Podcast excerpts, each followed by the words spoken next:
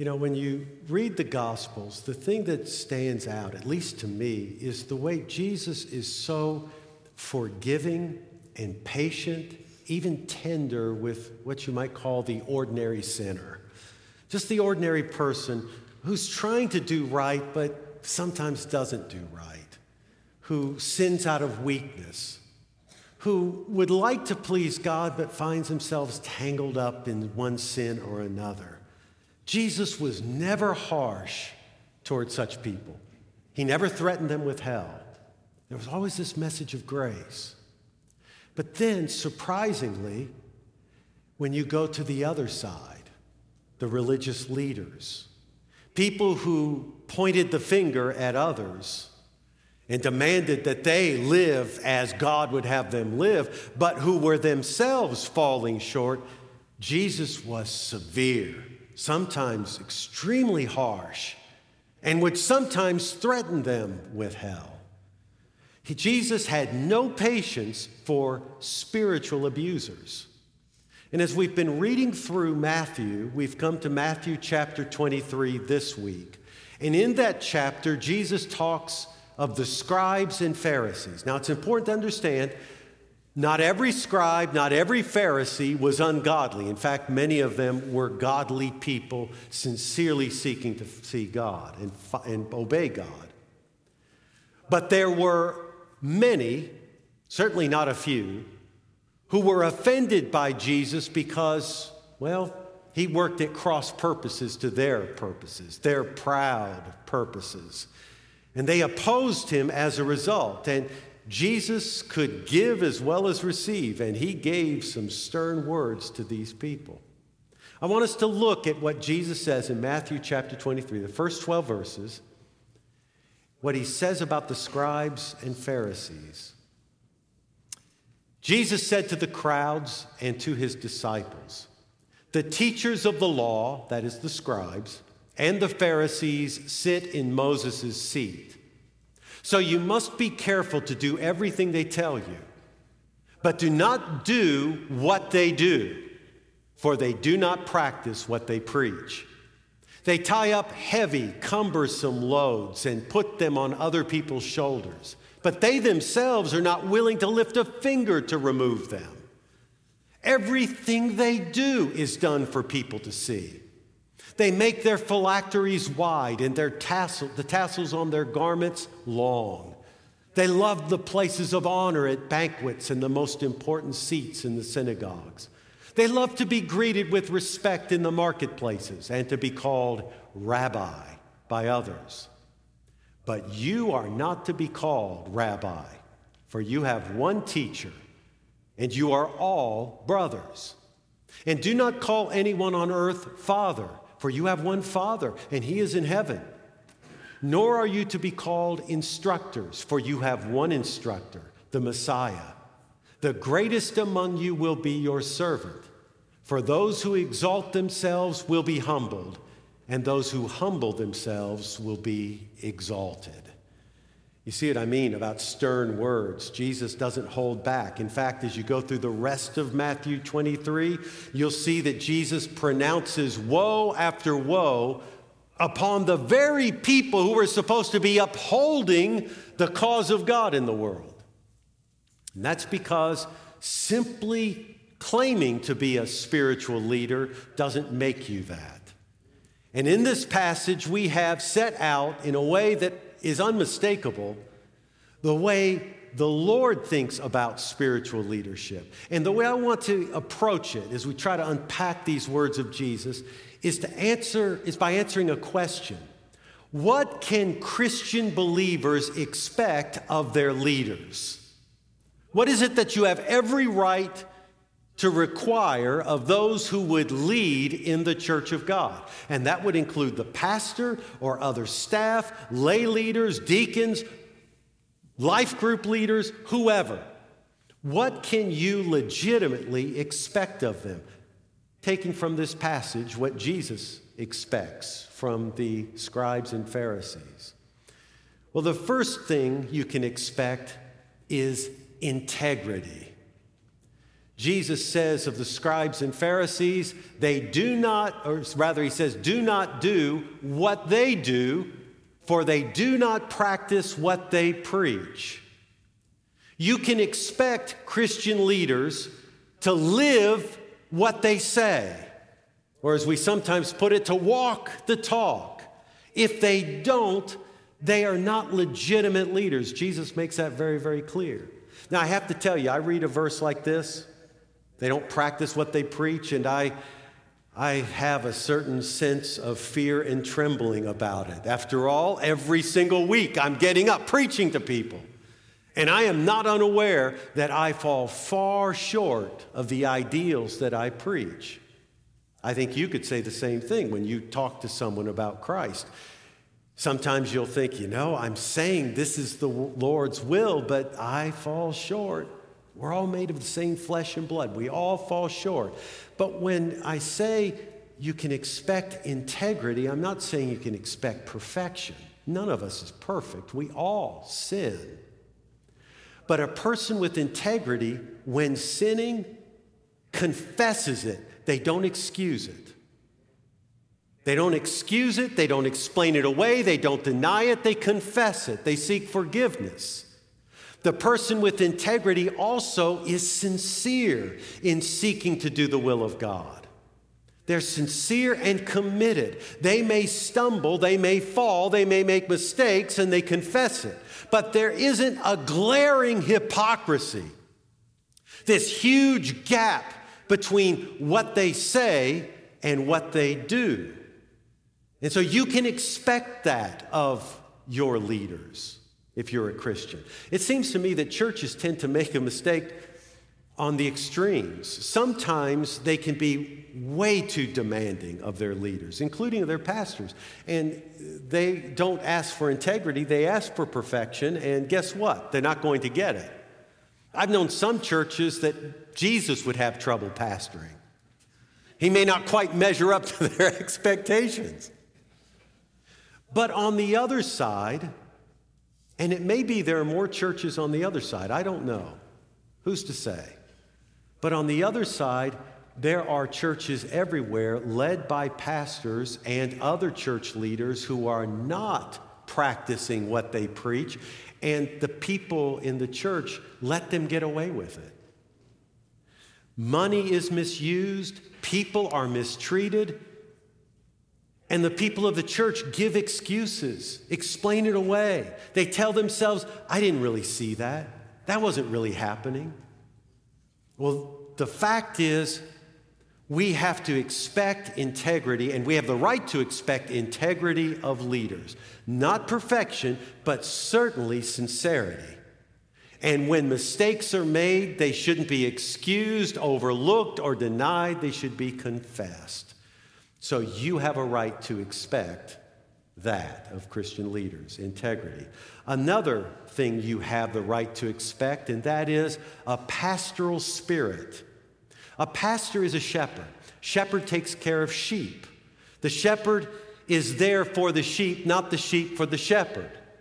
So the shepherd watches over them, feeds them, protects them, guides them, is seeking the well being of the entire flock.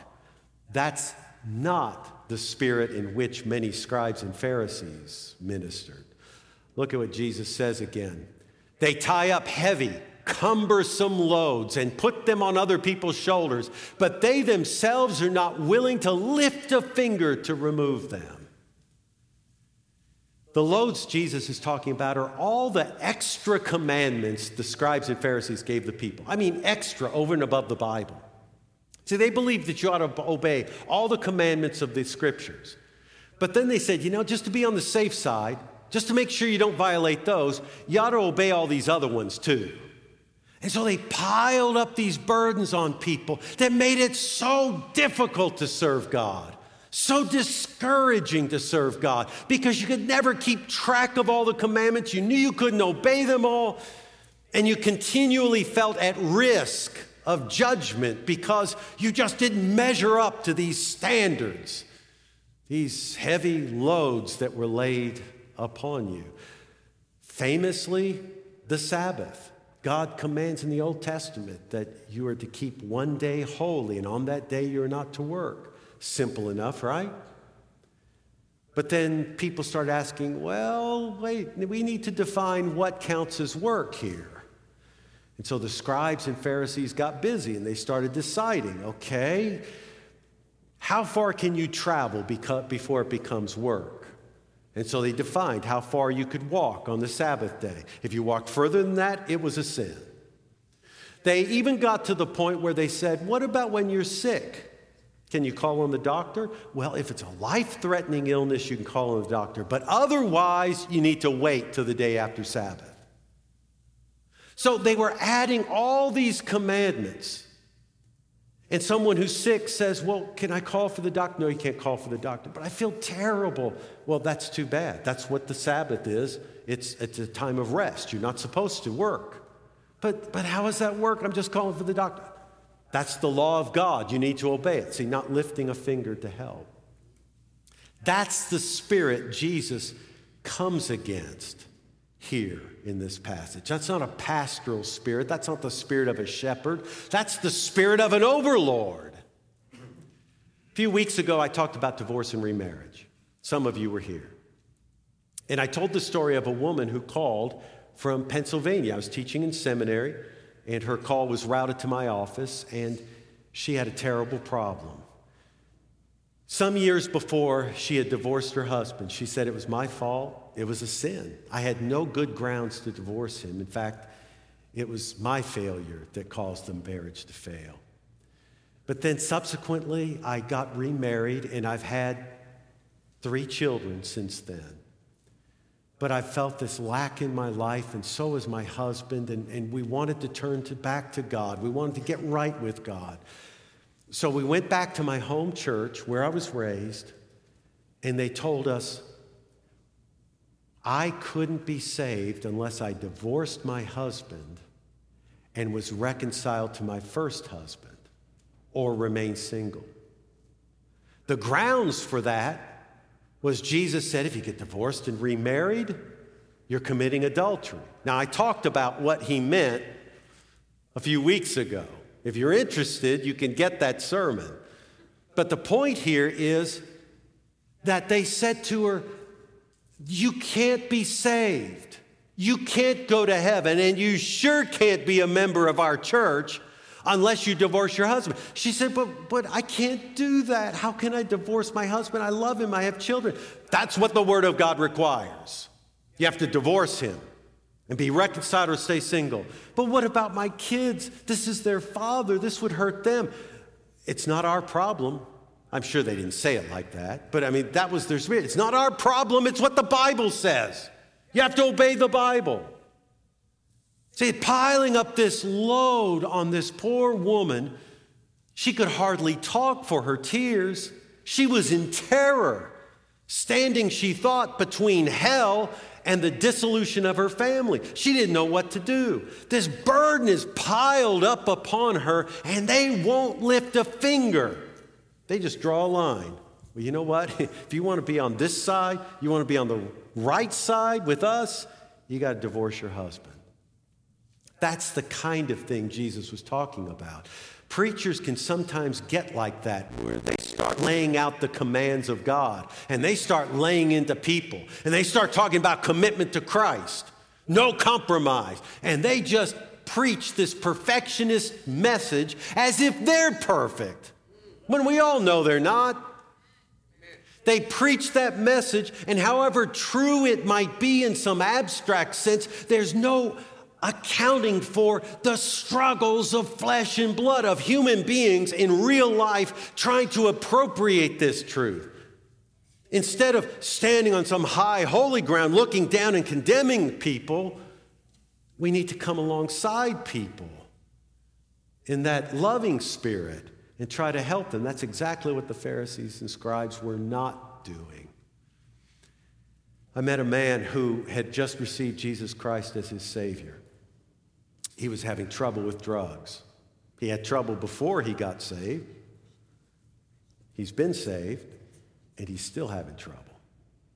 He's using and then swearing off it, and then using again and swearing off it. The only comfort he found was in Romans 7, where it says, I do what I do not want to do, but what I hate, that I do. That's where he was. I said, Listen, there's help. There are Christian ministries that are devoted to helping you get, to get stronger in your faith and follow Jesus. So I called one of them. It was a retreat center, Christian program. And I said, I have someone I'd like to talk with you about admitting into your program. Is he a Christian? Yes, he's a Christian. He received Jesus Christ, you know, whenever it was. And he said, Well, what is his problem? I said, Well, he's struggling with, with drugs and he's on again, off again. He's trying to shake that and he just needs help. And there was this long pause. And then he said, Well, is he a Christian? Ah, I got it then. I got it then. If he's really a Christian, it wouldn't be happening. And I'm thinking, who do you think you are? You know, who do you think you are? And besides that, you're supposed to be overseeing a drug rehab center. It's supposed to be a Christian program. And you know anything about Christians struggling with sin? Actually, you do. You do, because your self righteousness reeks. See, it's that, it's that lack of love. You have the right to expect a pastoral spirit from Christian leaders. I'm not talking about compromising on what the scriptures teach. I'm not saying that. But a spirit that makes it obvious we're all in this together and we're all seeking grace together. I love this quote from the British New Testament scholar William Barclay. Here is the test of any presentation of religion Does it create wings to lift people up? Or a dead weight to drag them down? Does it bring about joy or depression? Are people helped by their religion or are they haunted by it? Does it carry them or have they to carry it? Whenever religion becomes a depressing affair of burdens and prohibitions, it ceases to be a true religion. Jesus said the scribes and Pharisees were piling up burdens on people. He said in chapter 11, Take my yoke upon you, that is, take my teaching, take my yoke upon you and learn from me, for I am gentle and humble in heart, and you will find rest for your souls. For my yoke is easy and my burden is light.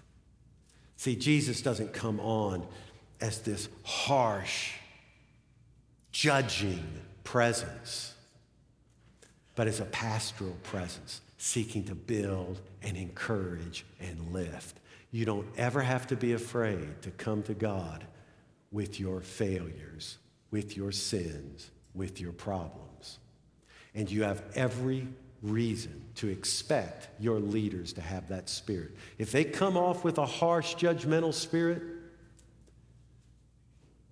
well, they're not walking in the spirit of Christ. And then, thirdly, you have every right as a Christian to expect self effacing humility out of your leaders. Now, when I talk about self effacing humility, I'm talking about somebody not needing to be in the limelight, someone who doesn't have to be given honors, somebody you don't always have to defer to. Now, that's not what we see in the scribes and Pharisees. Once again, Jesus says everything they do is done for people to see. They make their phylacteries wide and the tassels of their garments long. They love the place of honor at banquets and the most important seats in the synagogues. They love to be greeted with respect in the marketplaces and to be called rabbi by others. They want all the honor, all the deference. They want to have the reputation for being spiritual. That's what all this stuff about phylacteries and tassels is about. A phylactery was a little small box made out of leather. And inside that box would be small scrolls, and on each scroll would be written scriptures. And those boxes would be worn either on the left wrist or left forearm and on the forehead. This was a way, a literal way, that the ancient Jews would try to observe the commandment in Deuteronomy that you are to keep the law on your hand and on your forehead. What the command means to say is that everything you do and everything you think should be controlled by Torah. And so they made phylacteries to remind themselves of Torah. And so the scriptures would be in the phylactery, and those scriptures would be part of their prayer. In fact, if you want a picture of it, here is a contemporary picture of a phylactery on the left, and you can see the little box that's there.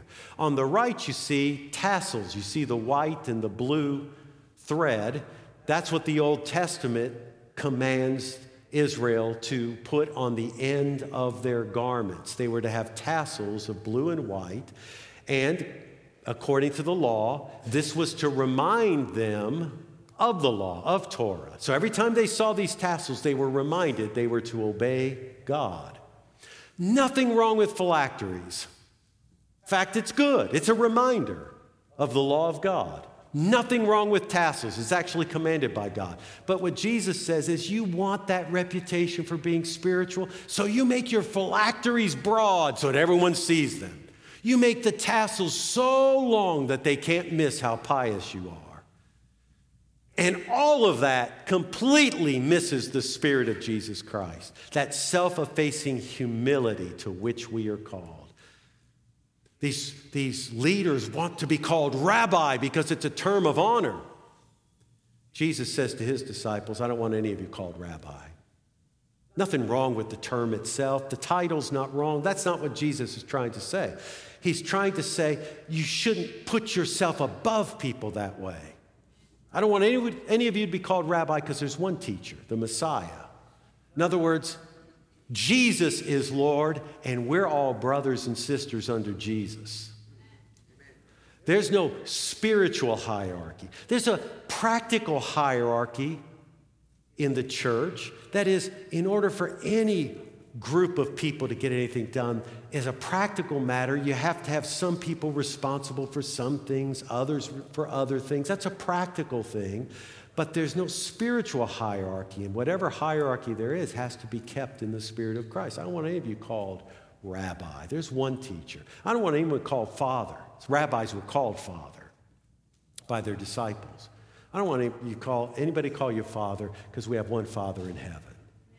Now, there are churches where you have priests who are called father, and I'll let them debate whether that's wise or not, but that's really not the point. You can have someone called father who's a deeply humble person. The point, again, is you want to be called rabbi above everyone else? I don't want any of my disciples called rabbi and putting on those airs. I don't want any of them called father like rabbis were called. I don't want anyone called instructors or mentors. The Greek could be translated that way. That was a term used of rabbis as well. Instead, you are all brothers and sisters. That's it. There is an equality. So, the greatest among you, says Jesus, will be your servant. For those who exalt themselves will be humbled, and those who humble themselves will be exalted. So, what can you expect as Christians? What can you expect of Christian leaders? Number one, integrity. Number two, a pastoral spirit. Number three, self effacing humility. Now let's take those expectations and turn them in on ourselves. Because there aren't two standards here. God wants all of us and everyone in this room who claim Jesus Christ as Lord and Savior wants every single one of us to live with integrity. You don't have to be perfect, but you confess sins. You don't justify them, excuse them, or deny them. You confess them and seek forgiveness. We need sincere following of Jesus. We're all called to integrity.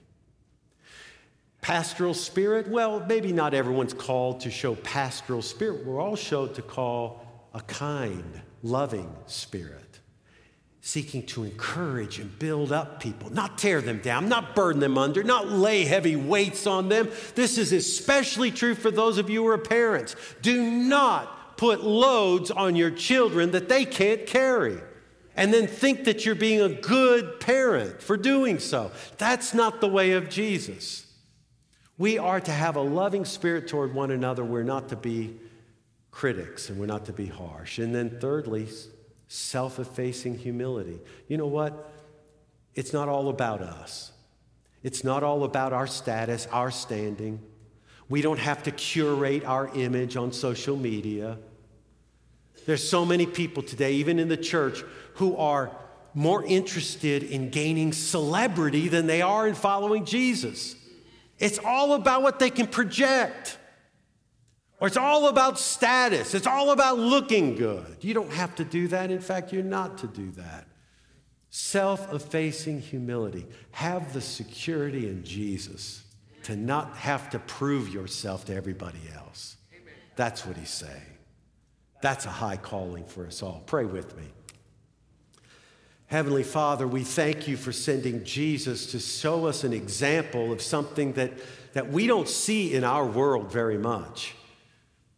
Lord, what we see all too often is hypocrisy, not integrity.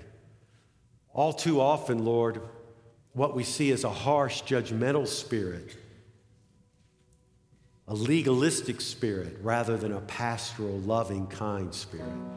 And all too often, Lord, even sometimes in the church, we don't find a self effacing humility, but instead a lust for high standing and status, a lust to be number one a lust to outdo one another. Forgive us for all of that, but thank you for giving us an example of something better in Jesus. And we pray that you would work in us these characteristics, Lord, that we know are pleasing to you. Work them in us, we pray.